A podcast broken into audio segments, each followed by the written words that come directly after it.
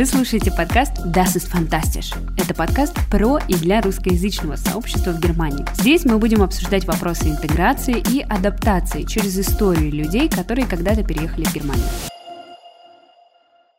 Итак, сегодня у меня в гостях Марина Половинкина, бывший сотрудник Бундестага, а теперь фотограф под аккаунтом «Огурец и капуста». Без «и». Огурец, капуста? Да, именно так. А почему этот ник? Откуда ты его придумала? Это очень э, глупая история по молодости лет, э, в которой нет особо много смысла, мне кажется. Э, раньше был такой форум, как же он назывался? Что-то про э, задавание вопросов анонимных каким-то людям, которые вам могут быть симпатичны. Может, какой-то Ask или Ask Me, да, что-то такое. Много. Вот и в университете у меня была такая молодая влюбленность, как мне казалось, к очень-очень симпатичному парню с которым я не была знакома, и я ему задавала вопросы на этом формспринге. И в какой-то момент отключили функцию э, задавания вопросов без регистрации. И я подумала, черт, надо регистрироваться, потому что задавать надо срочно что-то дальше. Вот. И подумала, ну, регистрация на один раз, э, написала почему-то первое слово попавшийся огурец, и мне система выдала ответ, что этот, этот ник занят. Уже занят. Да, я добавила капусту, чтобы уже все. Вот, так он и остался, а потом я завела твиттер, э, с э, целью просто читать, а не писать самой. В итоге потом немного писала сама, этот ник за, за мной закрепился, потом Тоже создала Инстаграм, да, думала, только буду смотреть, не буду ничего публиковать, он за мной закрепился. Пару лет думаю о том, что надо менять э, ник, но мое имя и фамилия заняты, и мне кажется, очень странно менять какой-то дурацкий ник, но еще более дурацкий, в котором нет имени и фамилии, поэтому я пока не нашла компромисса, и пока вот, вот это самая огурец капуста, с которой я уже себя немножко даже идентифицирую, я уже привыкла к этому нику, но понимаю, что, конечно, это не очень серьезно. Да, он очень запоминающийся, но только для русскоговорящих. Для международной аудитории это какой-то непонятный набор букв, и, конечно, ему очень сложно, я думаю. А к тебе ходят же на фотосессии иностранные? Ходят, ходят. Э, но я не представляю, как они сделали это усилие, написать какому-то человеку, у которого э, такой ник. Но здесь помощь и помощь, и Здесь как бы и сила, и слабость в том, что Инстаграм здесь не такой сильный в нерусскоязычном комьюнити, как в русскоязычном комьюнити. Поэтому для эм, немцев э, и других, и людей других национальностей здесь важнее скорее сайт, или возможность э, нахождения меня в, в Google картах, в чем-то таком, а там, конечно, нет уже таких странных ников. Когда они нашли мой сайт, они просто уже Инстаграм рассматривают как, да, Инстаграм рассматривают просто как дополнительную страничку, а не как основную. Расскажи, как ты вообще оказалась в Германии, как ты переехала 6-7 лет назад? Да, это было в октябре 2014 года, то есть уже шесть с половиной лет назад. Началось все с, с немецкой школы, в которую я ходила, в школу с углубленным изучением немецкого языка в Самаре. Я из Самары родом, где я выросла, а закончила школу, где до сих пор живет моя семья, мои родители, мои сестры, и где я очень давно не была из-за короны, уже полтора года как, но очень скоро этим летом, надеюсь, э, все случится. Вот, и в этом плане, благодаря немецкой школе и изучению немецкого, мне кажется, мой переезд был будто бы немного проще, чем, мне кажется, переезд тех людей, которые переезжали просто по стечению обстоятельств. Я знаю здесь много эм, друзей и знакомых, которые переезжали по воссоединению семьи, потому что одному из партнеров предложили работу. Кто-то приезжал, например, как ты, найдя э, программу по обучению, ту самую, которая отвечает сердцу, но как бы до этого не имея никакой большой связи с городом, со страной, с культурой. Мне кажется, в этом плане мне очень повезло, потому что в те двухтысячные, в которые я ходила в школу, э, у нас была достаточно, ну, редкая школа э, для Самары. Везде учили английский язык первым, мы учили немецкий с первого класса каждый день. И учителя ездили регулярно в командировки в Германию, и в тот момент, когда никто из моих знакомых и, и там и моя семья и все родственники никто не выезжал за границу, приезжала наша учительница с какой-нибудь практики или повышения квалификации, с какими-то просто элементарными наклейками из деревушки немецкой, и она об этом так захватывающе рассказывала, что у меня просто вот слезы наворачивались. Сейчас я вспоминаю, и она как-то скультивировала в нас, взрастила в нас вот эту вот любовь к чему-то, вот к этой заграничной Германии, к этой неведомой стране, которую мы совершенно не могли пощупать и узнать, но даже ее не зная, через сам язык, через ее рассказы о том, как она жила в гостевой семье, через ее какие-то маленькие подарочки символичные, которые она приезжала и которые мы хранили в своих... До сих пор помню, что эти наклейки я боялась куда-то наклеить, они до сих пор лежат не наклеенные. Она так здорово культивировала в нас эту любовь, что даже не будучи в Германии, я уже представляла, что Германия — это просто мой личный сорт какого-то рая, Диснейленда, какой-то сказки, в которую нужно попасть. И вот на такой почве, мне кажется, гораздо легче дальнейшее, в дальнейшем принимать решения. А что она рассказывала вам? Потому что мне интересно, окей, это двухтысячный, но все равно постсоветское да. такое время, что она рассказывала, что там все по-другому, там все так классно, там другие люди, или наоборот, потому что я знаю до сих пор есть там люди, которые в России думают, что немцы, они такие угу, все грузные, угу. вообще война была, да, ну, в общем, да, такое представление такое, да. совсем иначе. Мне кажется, она не играла вот на этих сравнениях, там лучше, там хуже, она просто рассказывала вот, вот как ей жилось, и она, вот как сейчас помню, рассказывала про свою гостевую семью, как она жила в маленькой деревеньке, показывала картинки, а деревеньки немецкие — это совсем не то, что провинции и деревеньки российские. Там вот эти вот идеально подстриженные газоны мне виделись на фотографиях, а, прекрасный дом, конюшни, а, лошади, вот их завтраки. И, конечно, самое главное, мне кажется, что меня влюбляло в Германию, это немецкие традиции, про которые она больше всего, наверное, любила рассказывать, вот это немецкое Рождество с адвент-календарями, с предрождественскими календарями. Она для нас даже мастерила эти календари, и как в немецких семьях э, ребенку достается весь календарь, он все 24 дня до Рождества открывает по окошку. У нас был весь класс, и мы, по-моему, один раз в месяц открывали свое окошко, и там буквально был, я не знаю, там какой-то подарок был, что-то типа спичечного коробка. Но как мы, в каком мы были в восторге, как мы ждали этот день, и, и соответственно, картинка складывалась. Германия какая-то какая-то заграничная, недоступная, какое-то заграничное место, недоступная страна, а еще там люди, которые придумали такие волшебные традиции, о которых мы только в книжках читаем. И все это сложилось в какую-то идеальную картинку. И в старших классах у нас было два международных проекта, а, спонсированные немцами, кстати, Германией, потому что Самара была городом и есть городом-партнером со Штутгартом. И вот, и мы два раза по одной недельке эм, там группой, может быть, из десяти человек из России приезжали в Штутгарт, там э, с нашими гостевыми братьями и сестрами проводили какой-то проект. Потом эти братья и сестры приезжали к нам в Самару. По обмену, получается. Да, по такие. обмену. Это были твои первые поездки? Первые поездки были вот по неделе. И, и все, все подтвердилось. И мне кажется, что она не могла подтвердиться, потому что я уже нарисовала в голове классную страну, куда ты приезжаешь. Там есть зеленая лужайка, люди лежат и устраивают пикники и наслаждаются жизнью. Вот такого я в Самаре не видела в 2000 Мне кажется, сейчас это уже везде развивается, там Марсово поле в Питере, в Москве, там парк Горького. А вот раньше я такого не видела, чтобы люди при солнце беру, брали свои пледики, шли и отдыхали просто на траве и ели клубнику. Эти картинки не забуду никогда. Вот. А все, что рассказывала учительница, все оказалось правдой. Но мне кажется, даже я сама в голове очень сильно еще преувеличила. Я очень сильно сама влюбилась, я очень сильно сама впитала это все, что в целом, мне кажется, я бы даже не в такой красивой картинке умудрилась бы увидеть всю эту красоту. Потому что потом я еще выиграла обучение по обмену на протяжении трех месяцев в 10 классе в немецкой школе и проживала в немецкой семье. Это было на севере Германии. И, честно говоря, все было совсем не сладко, потому что у меня было два гостевых брата, которые меня не очень принимали как вот эту вот гостевую сестру. Один был э, чуть наверное, на пару лет помладше меня, а другой был на пару лет постарше меня. Почему они тебя не принимали? А, у них в целом очень сложные отношения с мамой, и они росли без папы. В общем, у них только мама. Мама наполовину бразильянка, наполовину немка. Такая тоже совершенно нетипичная немка. Это вот женщина, которая на тот момент было 55 лет.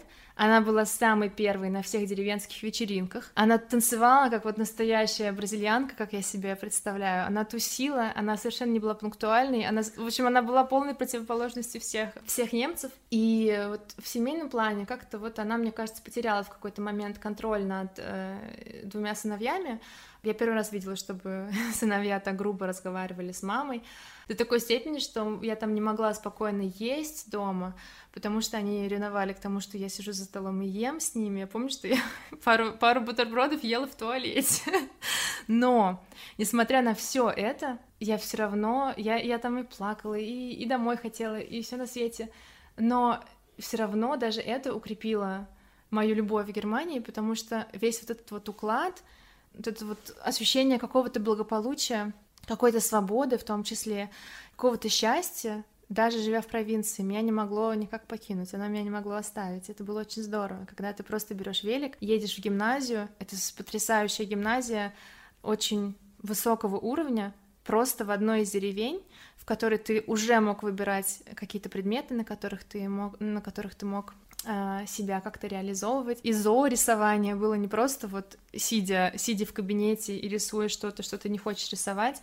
Это могло быть рисование на лужайке, у каждого был свой мольберт или лепка из глины, и потом мы забирали все эти работы домой. То есть в целом вот меня все очень сильно поражало, восхищало, и, в общем, благодаря школе они сделали из меня просто фаната Германии. Вот. Твоя любовь еще больше укрепилась э, в Германии, получается. И это был, были школьные годы. Это были школьные годы, класс. да. И так как школа была немецкая, мы в конце 11 класса уже сдавали э, экзамен на языковой диплом. То есть мы в конце 11 класса уже получали диплом на уровень C1, который здесь уже уровень до него уровень B2 уже позволяет учиться в немецком университете, а мы уже вот сдавали на C1 да. в конце 11 класса. Но чтобы начинать учиться здесь, в бакалавриате, нужно было отучиться еще один год в колледже, можно так назвать.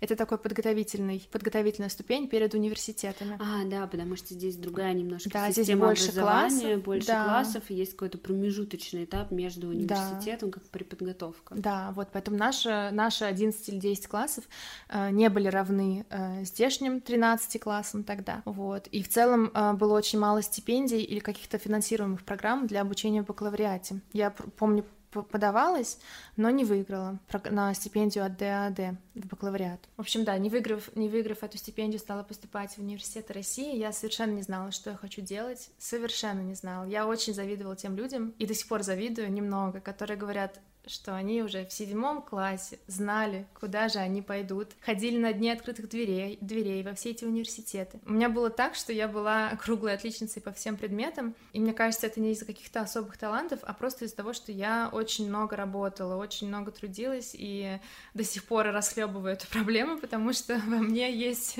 все эти синдромы ботаников, отличников, все эти очень болезненные перфекционизмы, и они мне совершенно, они сейчас меня совершенно не устраивают, но в тот момент я думала, что только такой может быть путь к какому-то более-менее достойному будущему. И, соответственно, преуспевая как бы везде, я и не смогла выработать какой-то склонности к чему-либо. И что я в итоге сделала? Эм, я поступала просто в какие-то как мне казалось, лучшие университеты, чтобы просто попасть сначала в университет, а уж потом разобраться на месте. Соответственно, я поступала в какие-то два университета в Самаре, в Москве, в МГИМО и в МГУ, и в Питер в какой-то университет, у которого был двойной диплом с Германии как раз тоже. К счастью, сдала хорошо ЕГЭ и поступила везде. И было, я не знаю, это было, правда, запредельное какое-то счастье, когда мне звонили из МГУ, из, МГ... из МГИМО, и говорили, ну, приносите оригиналы, а я совершенно не знала, куда мне идти, совершенно не было никакой подсказки, никак, никакого внутр... никакой внутренней тяги. И что ты э, выбрала? Звонила маме, и мама говорила, ну, как, откуда я знаю, решай сама. Вот. Я выбрала МГИМО, наверное, с каким-то маленьким перевесом в моей голове победил МГИМО. Просто, наверное, за счет того, что когда я поступала, мне МГИМО показался более современным, более симпатичным, более каким-то таким живым, а, в то время как МГУ казался таким вот, ну вот как здание выглядит, так он мне и казался, вот эта высотка, Сталинка, вот это все какое-то старое, могущественное, а МГИМО он такой лежачий небоскреб, более казалось мне простой, более такой живой и близкий народу хотя, наверное, звучит абсурдно, да, МГИМО близкий народу. Вот, в итоге я осталась в МГИМО. На кого ты там училась? А, на политолога. И во время учебы в МГИМО э, еще отучилась на дополнительной программе, э, которую вели немецкие профессоры совместно с МГИМО и они приезжали из Свободного университета Берлина. И вот они целый год на втором курсе преподавали нам модули по праву, журналистике, э, международным отношениям, политике. А, и лучшим студентам а, в итоге давали стипендию на полгода обучения в Свободном университете Берлина по обмену. Это стипендия ДАД, которая оплачивала проживание. Просто каждый месяц нам платили около 600 евро или 650, из которых мы сами оплачивали проживание и все остальное. И, по-моему, перелет туда-обратно они тоже оплачивали. Это немного, эм, но полностью хватало. И для меня это был такой первый раз, когда государство не наше, а почему-то немецкое, готово было платить мне деньги, чтобы я просто училась. То, что я в целом делала всю свою жизнь, но мне за это никто не платил. А стипендия в ГИМО была там тысяча рублей, э, которых хватало на интернет. Проезд. На проезд и на интернет, вот как сейчас помню. Вот. И для меня это был такой первый шок, что можно приехать, просто учиться, просто учиться. Еще даже не работать. Не, да, даже не, не обязательно на, на хорошие оценки, просто учиться посещать, сдавать экзамены, а тебе за это платят деньги. А на эти деньги можно было даже слетать куда-то еще. Это был тот самый момент, который меня влюбил в Берлин э, раз и навсегда, просто окончательно. Das ist fantastisch, das ist fantastisch. Есть такие программы, э, дают деньги ребятам, молодым людям, которые хотят учиться, хотят образовываться, и, и что просто сюда можно приехать и почувствовать себя человеком. Я просто очень сильно в это все влюбилась, и, и безумно сильно захотелось мне вернуться сюда в магистратуру. Какой-то финансовой поддержки от семьи мне не было возможности ожидать, и сама я не могла сильно много э, накопить за свою работу после универс... университета репетитором, потому что еле хватало просто на жизнь в Москве, которая была не такой-то дешевой. Вот. Так что я начала на четвертом курсе подаваться на все возможные стипендии, которые есть. Есть вот э, такие стипендии от академических, от каких-то образовательных институтов типа ДААД, а есть еще стипендии от различных фондов, от политических фондов, от э, церковных организаций. В общем, я просто, мне было неважно, кто мне даст деньги, я просто гуглила все возможные организации, изучала их требования, изучала сроки подачи документов и начала подаваться просто, просто везде, просто всюду.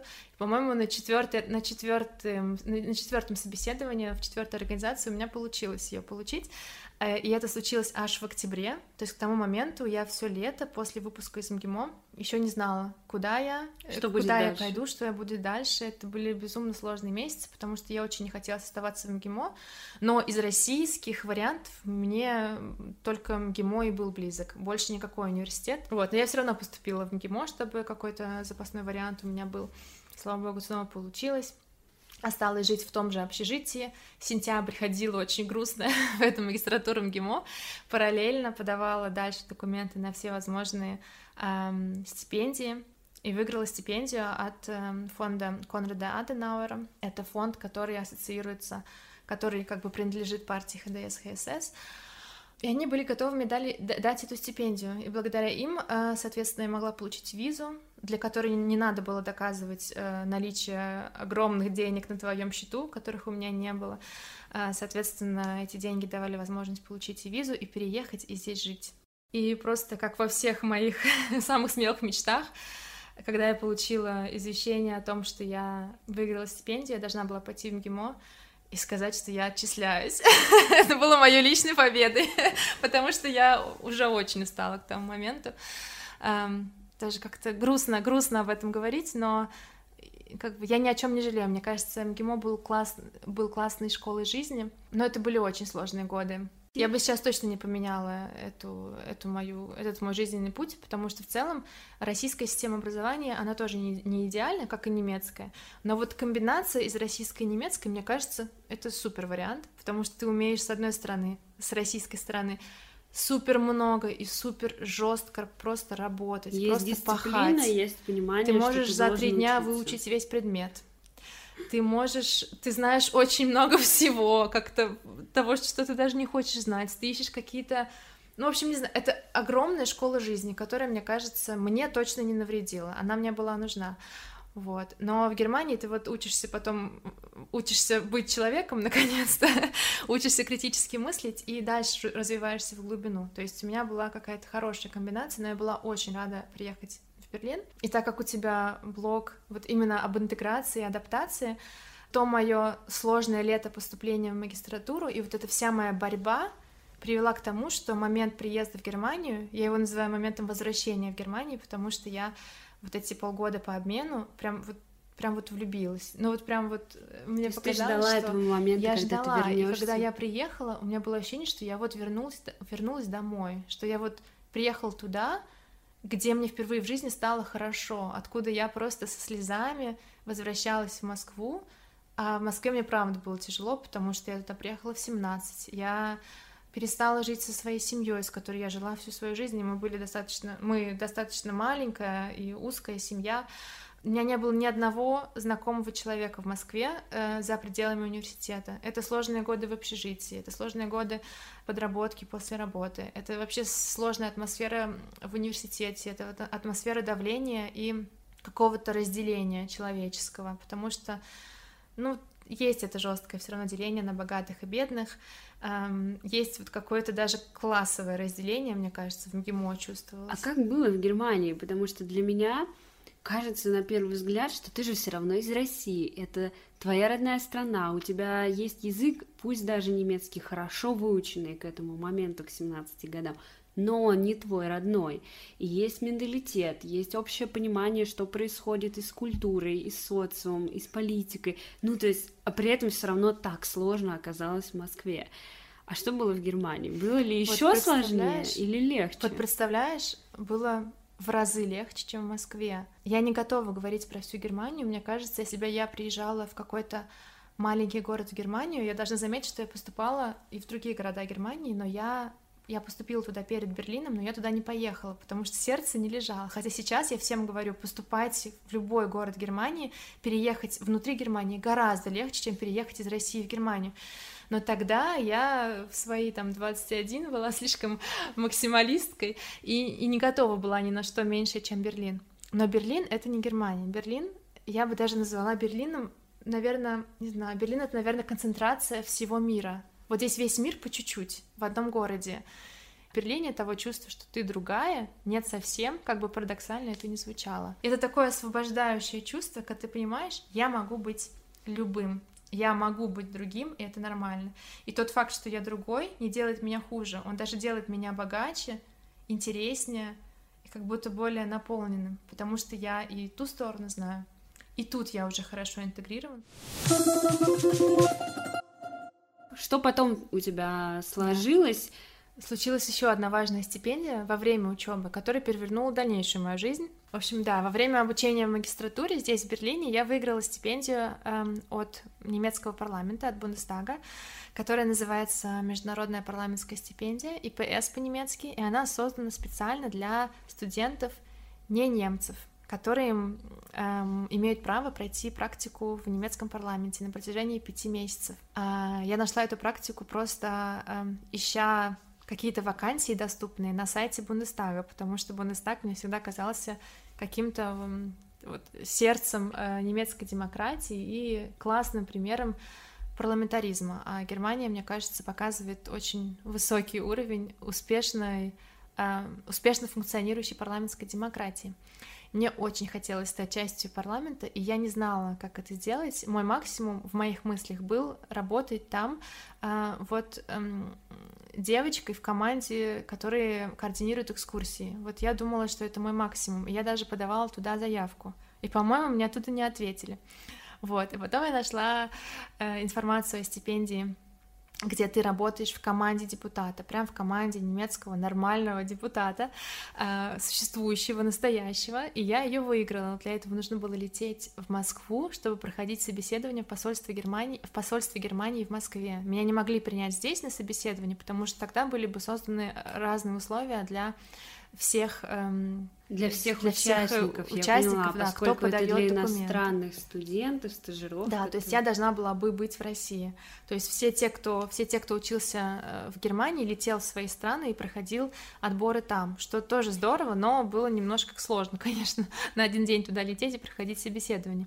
Вот, и так я, так я оказалась в Бундестаге, и это прям меня очень сильно покорило, потому что внезапно ты как русская, русская э, девочка, которая в целом казалось бы, здесь не должна бы иметь много прав, внезапно оказывается вот в парламенте, что, наверное, невозможно представить в России, невозможно представить в Америке, где ты просто к самому парламенту не подойдешь ближе, чем на 100-200 метров, там стоят люди с автоматами, которые охраняют Белый дом, а и здесь конгресс. ты можешь лежать на газоне перед Бундестагом, да. загорать и играть в бадминтон. Здесь могут когда быть фитнес, фитнес-фотосессии перед парламентом, или э, там собираются какие-то брейк-денсеры, или э, велосипедисты, которые делают разные трюки прямо перед зданием парламента. И в целом у парламента очень классная политика на прозрачность. Эм, в новых зданиях все стены сделаны, многие стены сделаны из стекла, таким образом, чтобы люди, туристы, прям правда заходили и заглядывали внутрь. Они так и делают, прям заходят через стекло и смотрят, а мы им машем ручкой.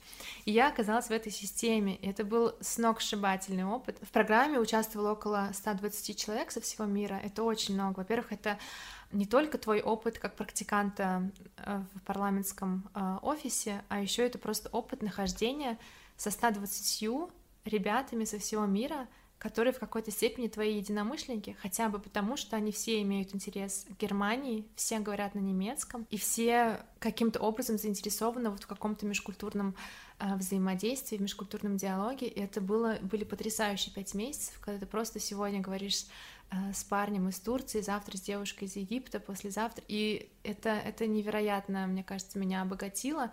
Еще больше убедило в том, что границ нет, и что очень хочется быть человеком, который вот является человеком мира. И мне хочется, чтобы в мире было гораздо больше вот таких ценностей, каких-то межкультурных. Вот. А с точки зрения практики у всех было по-разному, но мне очень повезло с моим начальником, с моим депутатом и с моими коллегами.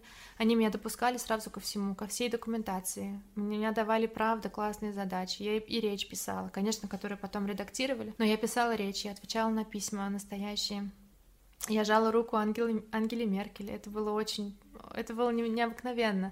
То есть до такой степени, что просто э, мои коллеги э, сделали согласовали встречу с Ангелой Меркель, фото, фототермин, как он называется. Она спросила, откуда я, она вплоть до того, что она вспомнила, что в, сам, в, в Самаре проходил саммит ЕС, по-моему, на тот момент, в 2007 году, рассказала, какая у нас красивая набережная и как она помнит эту поездку. Ну, честно, у меня сейчас мурашки, когда я об этом Мне говорю. Тоже. Правда, это было необыкновенно. И вот эти все возможности давал Бундестаг. И вот немецкое правительство, которое, которое ведет вот эту открытую политику взаимодействия с разными культурами, это очень здорово. Вот. И потом мне очень повезло, но, наверное, и, и я была неплохим практикантом, так что мне предложили остаться в этом офисе, и меня взяли на работу студенческим сотрудником, то есть как бы студенческим помощником. Я еще доучивалась в университете, вот. А затем, когда я закончила университет, меня взяли полноценным членом команды. То есть я там стала работать на full time на 40 часов в неделю, э, научным сотрудником в команде депутата. Нас всего было трое, это очень маленькая команда при одном депутате, соответственно, у нас было очень много разных задач, от содержательных, таких как написать речь, подготовить депутата к интервью, подготовить к заседаниям, к переговорам, до каких-то организационных, организовать посещение какой-то группы из избирательного округа, там, помочь с какой-то документацией, то есть мы делали все. И я там проработала пять лет, ровно пять лет с момента начала практики. Твоя история для меня вот абсолютно как название этого подкаста «Das ist да? потому что учась в немецкой школе в Самаре, у тебя прекрасная учительница, которая уже влюбляет в Германию, при этом явно у нее не было никакой цели, в том числе коммерческой и выгоды, если да. вы туда уедете. Это просто ее какой-то интерес, любовь к этой стране через язык передалась вам, настолько вас заинтересовала, что вы при возможности поехали туда вот в эти недельные какие-то первые командировки и жизни в семье, что мне кажется тоже очень большой опыт, чем жизнь в каком-то отеле, потому что ты сразу погружаешься да, в какую-то да. атмосферу, в быт, при этом неважно из какой там страны эти люди, но они живут в Германии, у них все равно это уже есть как-то в быту, в, их жизни более такие немецкие какие-то традиции, может быть, обычаи, и то, что в тебе это всегда было, и ты знала, что как бы твоя жизнь, получается, как-то будет связана с Германией, но в тебе был этот интерес. Да. И при том, что МГИМО — это отличный опыт, это невероятная возможность, но ты в то же время понимала, что нужно делать магистратуру в другом месте, и ты старалась и пробовала, и не получалось с первого раза, и получилось с четвертого, и все мы знаем уже, ну, кто здесь, в Германии, как сложно это бюрократия, что даже после того тебе, когда сказали, что да, вы прошли, это как бы еще ничего не значит, потому что потом еще все равно могут быть документы, собеседование на визу, как мне говорили в консульстве о том, что вообще никто не гарантирует, что вам дадут визу, ты приходишь, показываешь, что у тебя приглашение из университета, и через месяц начинается учеба, у тебя да. есть сертификат о том, что ты зачислен, учеба может быть оплачена, у тебя может быть открыт банковский счет, где лежат деньги на год, рассчитанные государством, что они забирают эти деньги в банк и отдают тебе каждый месяц только определенную сумму. Да, ну, да. то есть, кажется, ребята, вы уже забрали, у меня год жизни точно, я уже вам деньги свои отнес, а тебе в консульстве говорят, ну вы как бы не обольщайтесь, вам, может быть, еще и не дадут визу. И, конечно, в итоге тебе их дают, ты в вечном таком ожидании, непонимании, что это может случиться. И в то же время меня, конечно, твоя история абсолютно даст фантастиш про то, что тебе здесь после переезда, если я правильно понимаю, легче было и комфортнее, чем было в Москве. Да, вот Однозначно. это для меня удивительно. Однозначно. Мне кажется, что вот момент расставания с семьей, он до сих пор болезненный, он не проходит э, с годами, и мне кажется, видимо, никогда не пройдет. У меня была надежда, что это проходит, что с устаканиванием жизни, с появлением там партнера по жизни, э, с появлением какой-то работы, в котором из-за которой горят глаза, э, вот эти вот болезненные ощущения спадают. Но это не так. А, вот это вот расставание с семьей до сих пор болит, до сих пор есть вот эти вот э, до сих пор сердце колет, когда я об этом говорю, об этом думаю. Это очень тяжело и очень грустно, что мы живем в таком мире, в котором не всегда а, место жизни твоих родных а, и близких совпадает с местом, где ты можешь реализовываться и где у тебя глаза горят гораздо сильнее. И приходится делать этот выбор, и приходится разрываться. И вот, вот эта боль расставания, она до сих пор есть. И с ней же сложно жить. И особенно сложно, когда ты приезжаешь, их видишь, и нужно опять уезжать. Um, но я четко знаю, что пока моя жизнь точно здесь, я здесь себя чувствую очень счастливо. И, конечно, с этой болью надо просто как-то дальше идти, ее дальше проживать. И я стараюсь на это смотреть не так, что я чего-то лишаюсь, а что в том числе я что-то выигрываю, я благодаря вот этой жизни как бы в двух пространствах а, становлюсь да, больше богаче, больше, более разносторонней. Это тяжелее, но это и гораздо интереснее. Мне кажется, это твой уникальный и особенный опыт из тех возможностей, которые были, забрать все самое интересное, нужное да. и важное для тебя, не для кого-то другого, не для да. общества, не для каких-то модных э, веяний. Но как раз к теме вот разговора о том, почему я таки ушла из Бундестага, я сейчас понимаю, что мне нужна гибкость, которой у меня не было все эти пять лет, просто потому что я очень хочу иметь возможность видеть семью больше, чем раз в год. Я очень хочу видеть своих подруг, которые живут тоже сейчас по всему миру, больше, чем раз в год или раз в два года.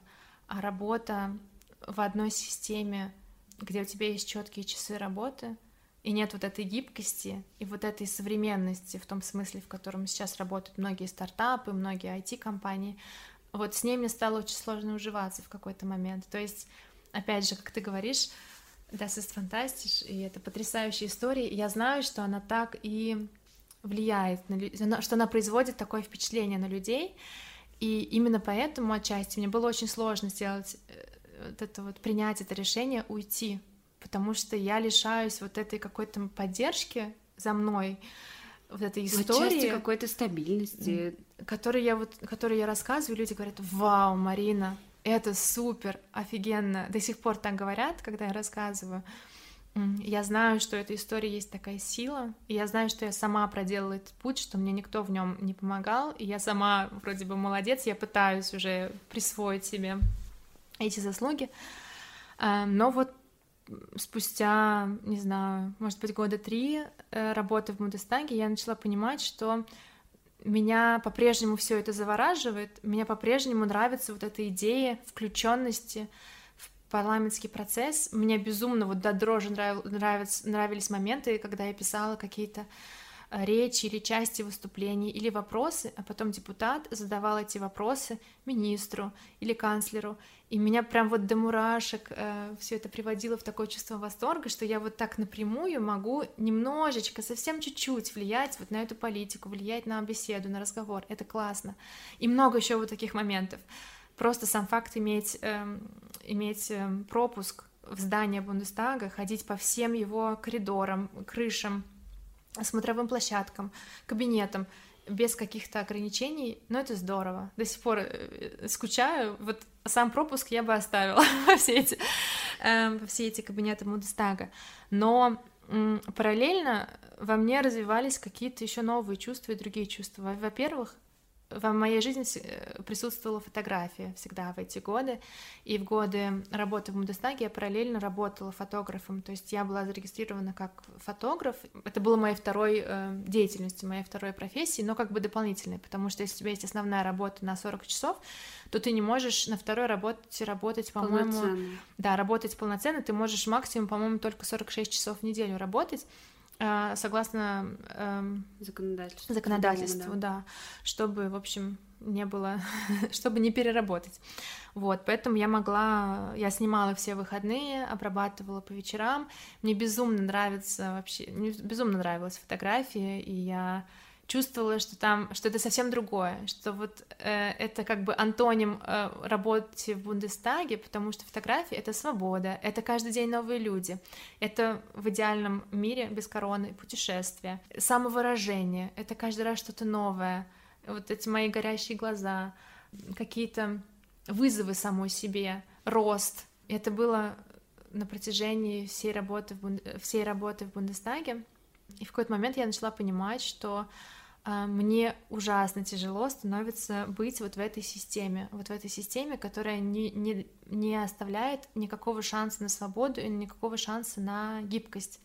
Мне кажется, что вообще в целом эта пятидневная система с 9 до 6 очень устарела, и корона это доказала на самом деле. Очень многие компании смогли перейти на удаленку и достаточно успешно. В моем случае э, это не было успешным случаем. У нас практически не было хоум-офиса, мы практически не работали из дома, буквально пару дней. Наверное, я могу на пальцах рук посчитать, сколько дней я была в хоум-офисе. И в целом э, накопила уже достаточный опыт, потому что в Мудестаге ты либо помощник депутата, либо на какой-то, э, на какой-то административной должности, либо сам депутат. Самим депутатом я становиться не хочу и не могу, потому что я не немецкий, не, не немецкий гражданин, не немецкая гражданка. А вот в плане научного сотрудника и ассистента депутата уже мне расти было некуда. Я за пять лет в целом узнала очень многое, и очень многие задачи стали повторяться. Это супер престижно, это спокойно, есть какие-то там привилегии, например, есть собственный детский садик для детей сотрудников при Бундестаге, что очень здорово, потому что в Берлине найти место в садике для ребенка очень сложно. Да, и в целом мне кажется, что я как-то морально, эмоционально как будто бы шла куда-то дальше, развивалась, искала. Мне вот хотелось больше этого творчества, этого самовыражения, а вот коллеги, начальник и вся вот эта структура Бундестага, она как бы как будто бы стоит более-менее на месте. Это вот такая вот законсервированная, законсервированный пузырь, и мне стало очень тесно в этом всем. А, и я пришла к тому, наверное, года полтора назад пришла к тому, что нужно уходить, что мне очень хочется уйти, но мне нужно было дождаться, я очень хотела дождаться постоянного места жительства, э, визы, в которой, которая не была бы привязана к работе, потому что моя рабочая виза привязана была к работе, и каждый раз, когда бы я меняла работу, мне пришлось бы менять визу, и это очень сложный процесс. То есть в тот момент, когда я уже точно знала, что я ухожу, настала корона, и мне визу не могли дать. я очень долго ждала и прождала, получается, еще лишние 7-8 месяцев. Мне уже было очень тяжело, потому что я была настроена, я была готова, я уже накопила свою подушку безопасности, я уже столкнулась со всеми своими страхами, я уже тысячу раз попереживала, тысячу раз пожалела, тысячу раз решила вернуться. А настала корона, Но корона на самом деле еще больше меня убедила, что мне пора, что гибкости даже в корону нет, что пора начинать жить для себя и строить эту самую жизнь. Страхов с уходом с работы было миллион, и до сих пор остается миллион, потому что целом в Германии, правда, ты гораздо больше защищен, если ты работаешь на какую-то организацию, и работодатель за тебя платит огромную часть взносов в пенсионный фонд, э, в медицинскую страховку и так далее.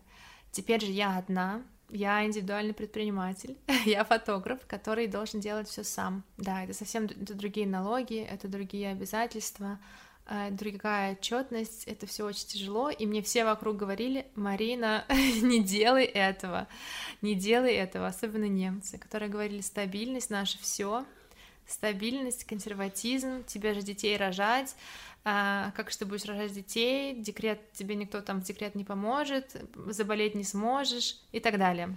А мне кажется, что это отличное продолжение истории про Das ist Fantastic.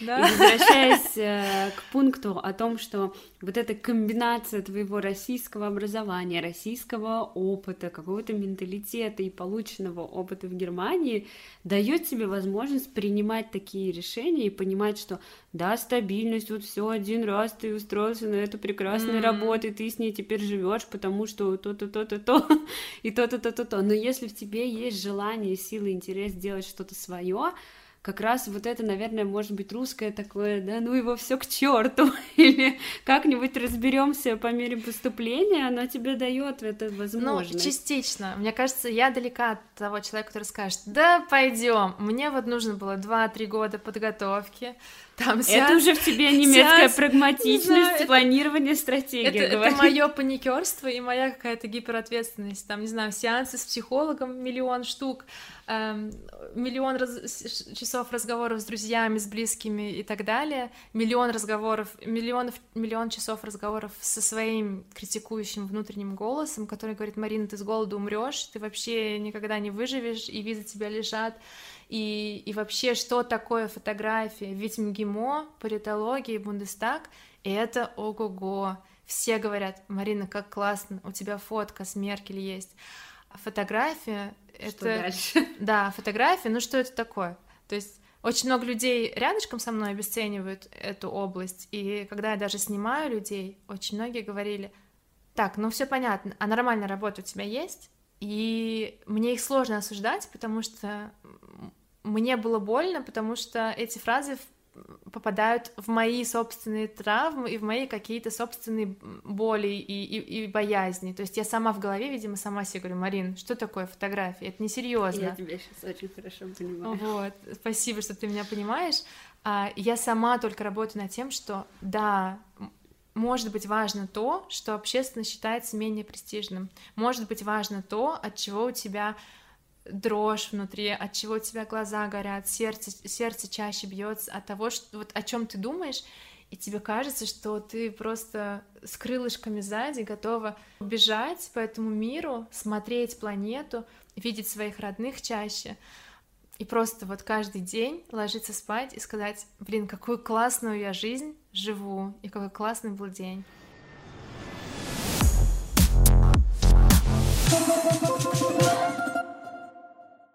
Вот, мне по-прежнему очень страшно. Я по-прежнему не говорю, что я всю жизнь буду фотографом. Мне в целом, как я рассказывала про оценки в школе, когда у тебя по всем параметрам примерно одинаковая оценка, тебе тяжело. И сейчас мне тоже кажется, что э, фотография — это мой инструмент стать свободной, смотреть мир и реализовываться.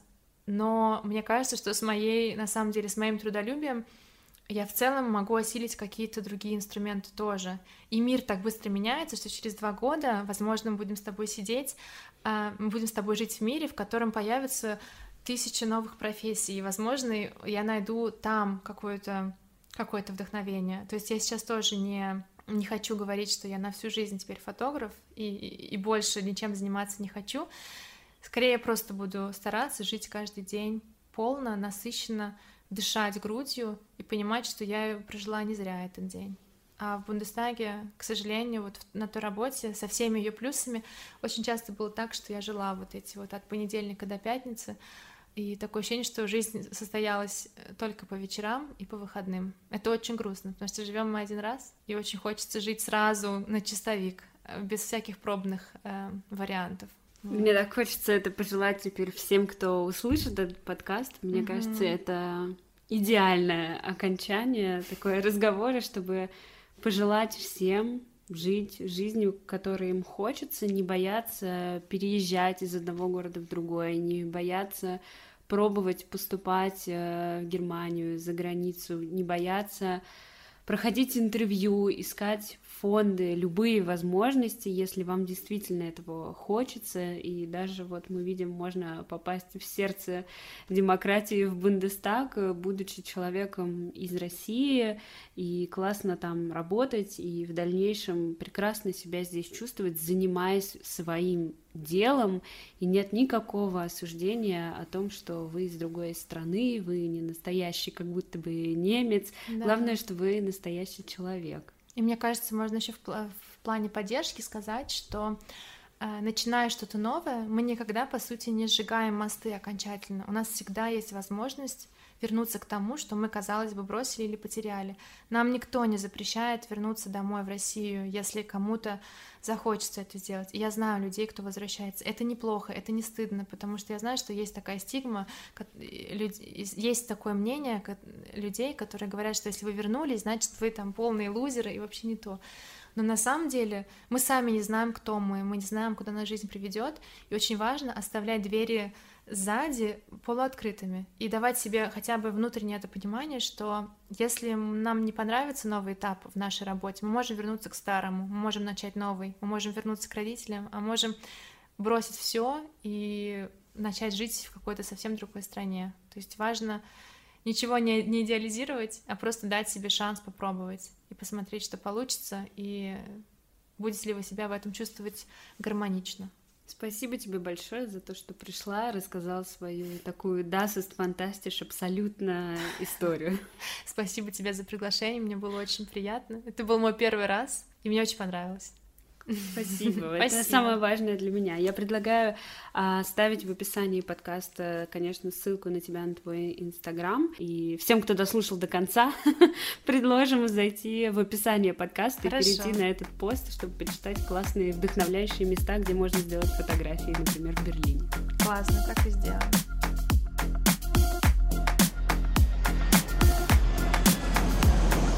Das ist fantastisch. Das ist fantastisch, das ist fantastisch.